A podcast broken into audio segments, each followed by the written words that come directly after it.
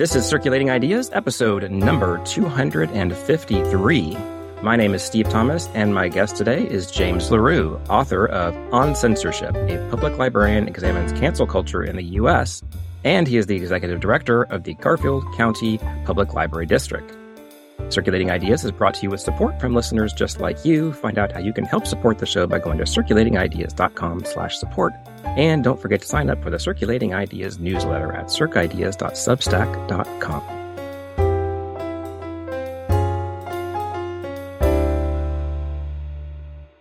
James LaRue, welcome back to Circulating Ideas. Hey, Steve, good to see you. So this is your fourth appearance on the show, and I went back and Oh. looked at previous ones and none of them did I ever ask you the question that I usually ask everybody to get started, which is what got you interested in being in the library field in the first place? Well, the origin story goes like this. I was six years old. I was playing baseball way out in right field. I was completely bored out of my mind. I saw this shimmering blue haze on the horizon and I just got so mesmerized. I walked right off the uh, baseball field. I was not missed. And it turned out it was a bookmobile. And I stepped up into this bookmobile and there was this Mrs. Johnson, the quintessential librarian, who looked at me like I was the man she had been waiting for all of her life. And she says, you know, how can I help you? And I said, I've been reading uh, all these comic books and I keep reading about the speed of light. How did they figure out that light had a speed?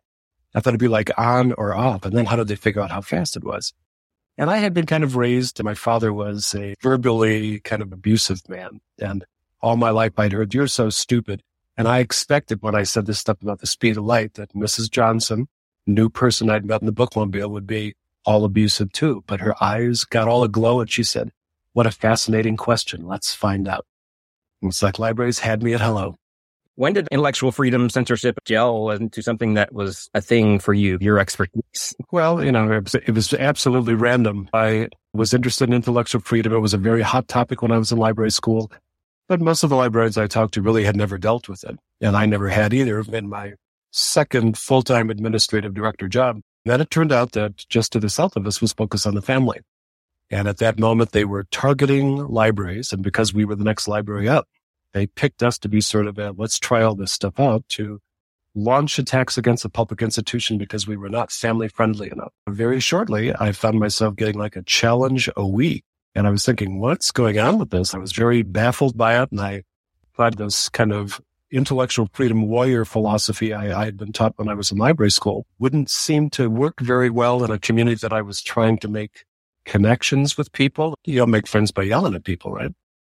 So I really had to dig in and think about it. I read all these books and I began talking to all the people on both sides and joining their organizations when they would talk about tackling the library. But became like a thesis for me in a lot of ways. It's everything I thought about for about 10 years.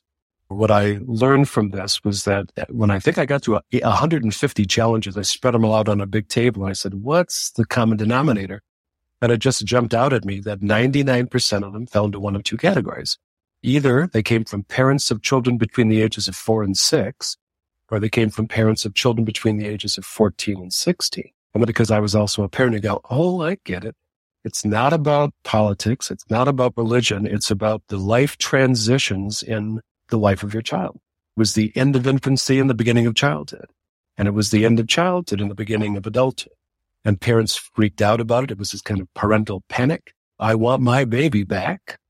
And it really changed the way I, I talked to people that it wasn't about trying to defend intellectual freedom. It was more about good for you for bringing your children to the library, for reading to them, for noticing what they read, for caring enough about it to want to come and talk to the library. You're not an enemy. You might be a friend. Yeah.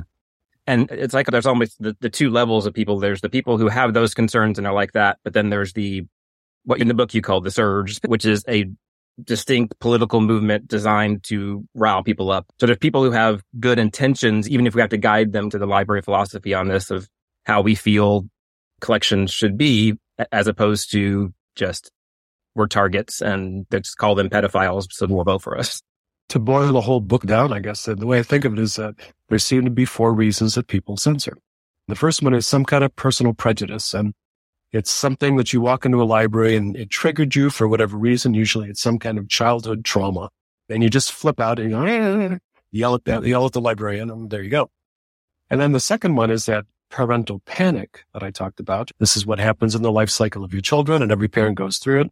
And then the third one was something that was like a demographic panic. When I was working at the Office for Intellectual Freedom, the first thing I did when we got there was we were rolling out the top 10 most challenged. And it had been obvious for about three to five years that again, there were two categories, but there were different categories. It was anything that was a by or about LGBTQ issues or anything that was by or about people of color. And when that becomes clear, it's just as we had parents who were freaking out. Now we have people who used to be the central narrator of the national narrative. And it was all about them. It was about identity.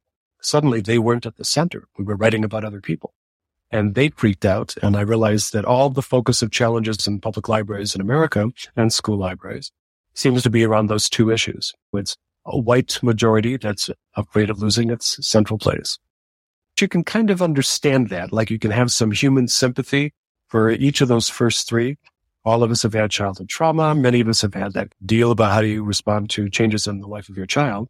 All of us have had this thing about, gee, who are we as a nation and am I all that significant in it? But the last one I think is pretty deliberate. I have found that it's not usually people truly believe these things. It's just rile it up and tear it down and make a grab for the power. Yeah, I mean it's it's the January 6th type people just to tear it all down. Um, I did like one of the quotes that um, we don't need to child proof the world, we need to world proof children. Yeah, that was brilliant. One of the challenges I got was to Uncle Bobby's wedding. And in the first version of it, Sarah Brannen wrote it about gay guinea pigs. They're just charming illustrations, really beautiful. And I thought, who could get mad at that? But uh, when I responded to the challenge, much to my surprise, it got picked up in the blogosphere and people were citing it all over the place. Neil Gaiman mentioned it. 500 people came in to comment on it. Some of those folks were really sharp. That comment that stayed with me was that when someone comes in and says, we just need to preserve the innocence of our children and hide everything so they never need to know about it, they're not doing their children any favors mm-hmm. because now they're going to just roll out into the world and discover all those things on the street for the first time. And so that phrase about, yeah, you can't childproof the world. Let's world-proof the child. I thought that was brilliant.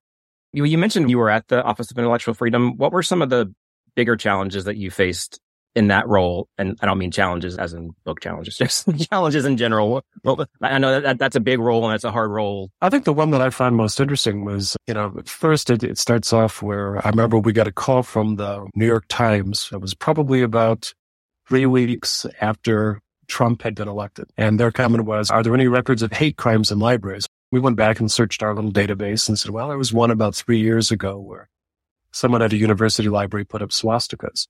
But within eight weeks of Trump's election, there were eight instances of hate crimes in libraries. And I thought that was really fascinating to say that there was, again, this evidence of a shift in the way we talked about things, this kind of sharper, meaner feel to American politics.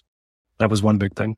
Uh, the other one sort of came from within librarianship, and that was where the Intellectual Freedom Committee, which has been around for a long time, reaches out to its uh, constituents and says, what are the issues that you're dealing with? And one of the things people wanted to know, practicing librarians, was, we've got a group here that I think might be a hate group. Do we have to allow them to use a meeting room? And it turns out that's absolutely settled law. The answer is you don't have to provide meeting rooms at all. But if you do, you have to provide them to everybody under the same rules. I was astonished to see this kind of flare up of angry librarians articulating the social justice thing. And it seemed like we had these two values, intellectual freedom, social justice, coming into conflict very sharply. It was almost generational. That was a fascinating thing to watch from the inside at ALA. Yeah. And, and that's obviously something that just continues on. And I know people have tried to think of ways around it. Because like you said, according to the rules. So maybe you can write the rules in a way that a hate group can't do it. Obviously, those kind of things need to be going through your attorney. That's always a hard thing because we want to protect the people that are in our building and make them feel safe while balancing that against constitutional rights. It's like filters on computers is the same thing of like right. he wants children to see hardcore pornography.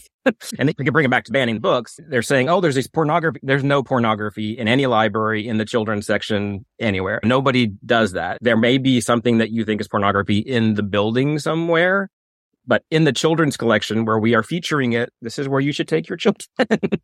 There's maybe a biological discussion of sex or there are characters right. LGBTQ, but there's no 50 shades of gray kids version. Exactly. Exactly.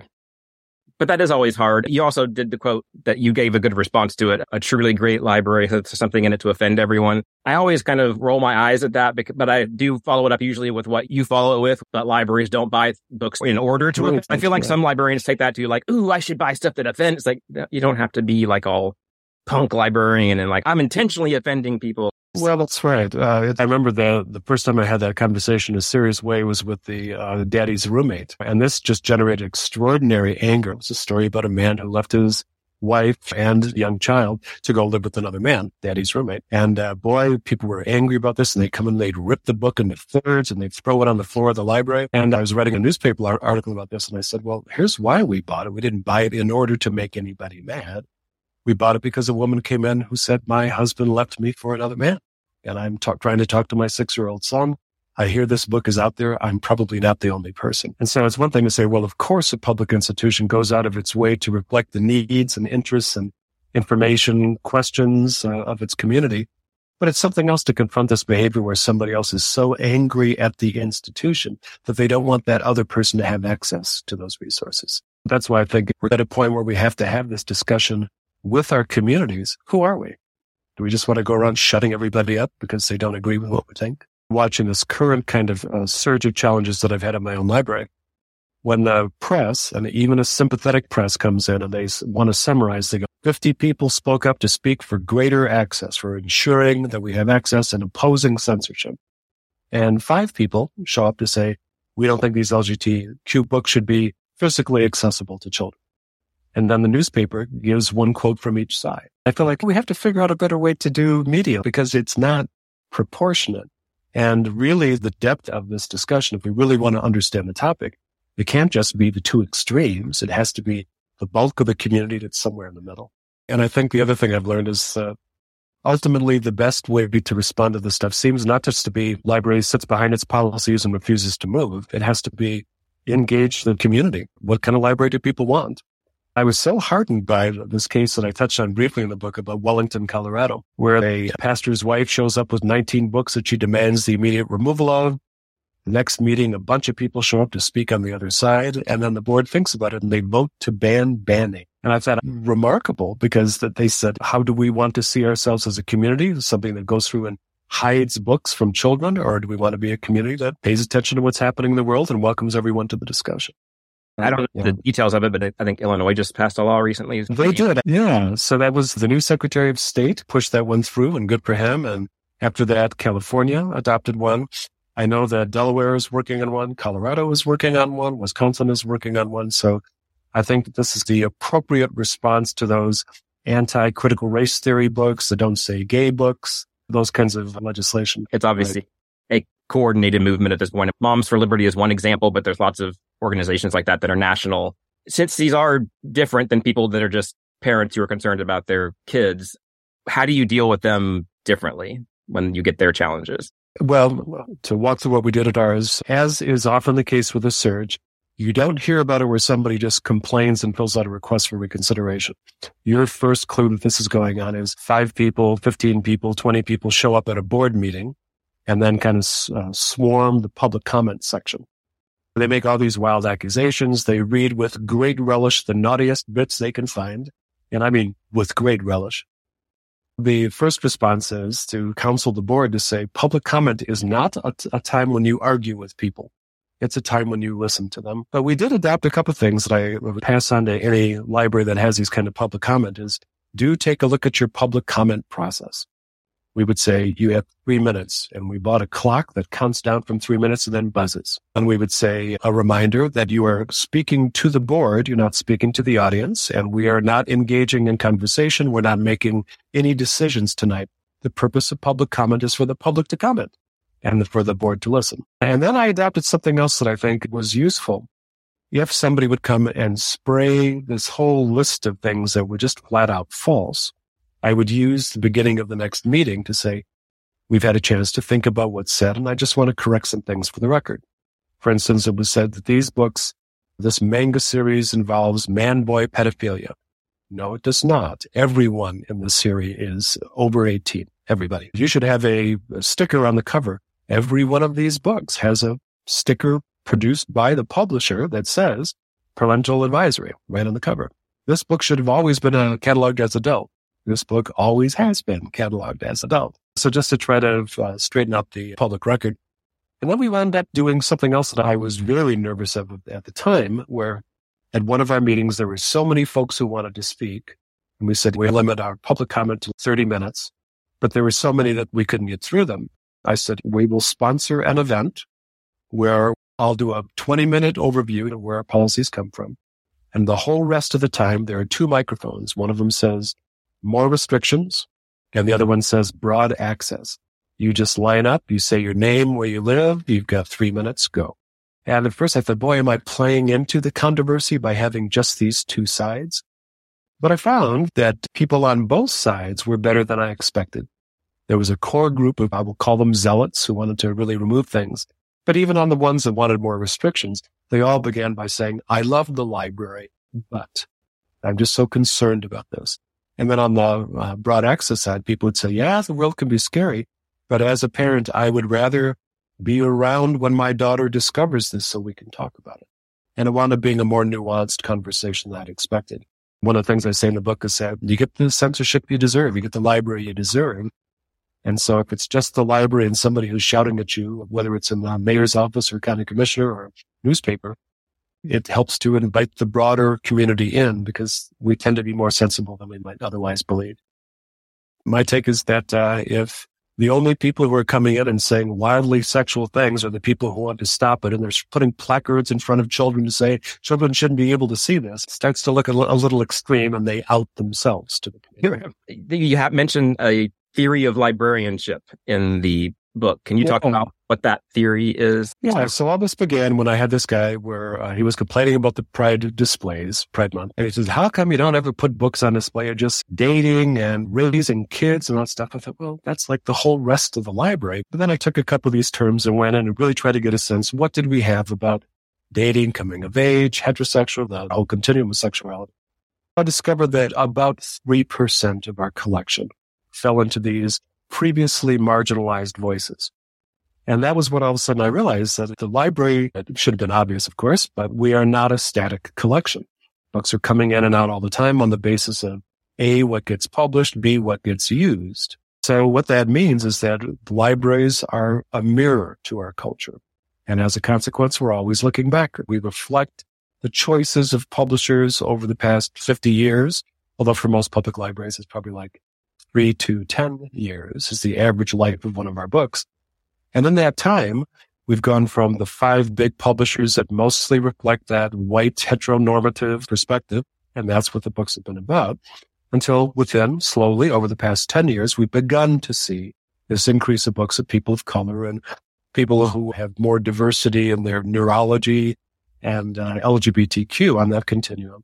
And so that 3% is coming out what libraries do is we track social change. And so, of course, change doesn't come from the mainstream. Otherwise it wouldn't be change, right? Has to be coming from the fringe. So we bring in these things and the people in the middle go, what? What? I didn't want this. I didn't know about this. I don't like this. I want it to go away. And even though I want to be clear that it's disproportionate, most of the challenges do come from the right. Most of the challenges that say fend off this 3% preserve the 97%. Let's go back to 100%. That's where I felt comfortable. And then on the far left, you have people that say we are tremendously underrepresented with 3% to greatly expand that to reflect the true diversity, the demographic shifts in our society. And while we're about it, let's go back and take a look at all those older books that have what is problematic or unacceptable today. And let's just quietly remove those books from the shelves. So my take is no, but we're going to fight off the censorship from both sides of the spectrum. And we are going to continue to tell the story of our culture, which is a culture in change.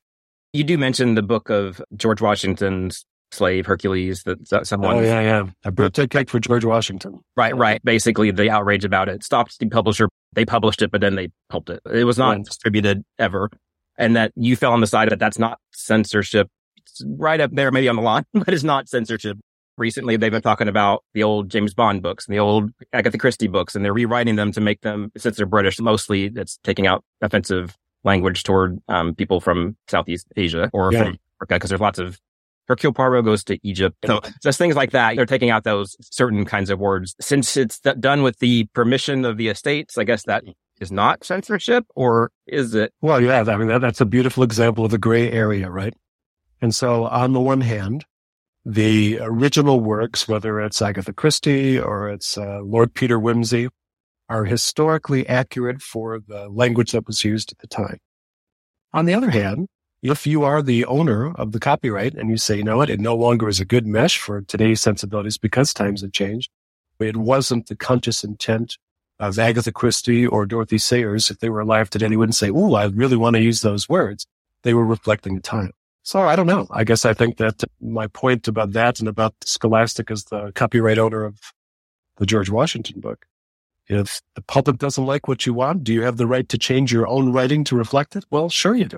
Some of those, I know Agatha Christie, I think even within her lifetime, she was changing things. Like some things were plays and she turned them into novels and then she did this. I mean, it's movies, but you know, I, being the age that I am, I hate George Lucas for changing the Star Wars movies, but he owns the Star Wars movie, so he's allowed to change the Star Wars and say, "Oh, the special effects are bad, so I'm going to update them." Again, morally, do I agree with that? But it's not about a moral issue, or again, to bring it back to the books, it's not about the morality of it. You can be morally offended by all these books if you want. It's just you're not allowed to be morally offended for every person who lives in our community and push that on Well, uh, yeah, that's right. And I feel that with so many of these things, it's when somebody says this person shouldn't be allowed to state it like this. Part of me really wants to say, then write a better book. If you're deeply offended by a book and you just want us to make all these changes, show us how it's done. Write a book that captures all those things that you want and we'll add it. If you're a member of our community, absolutely.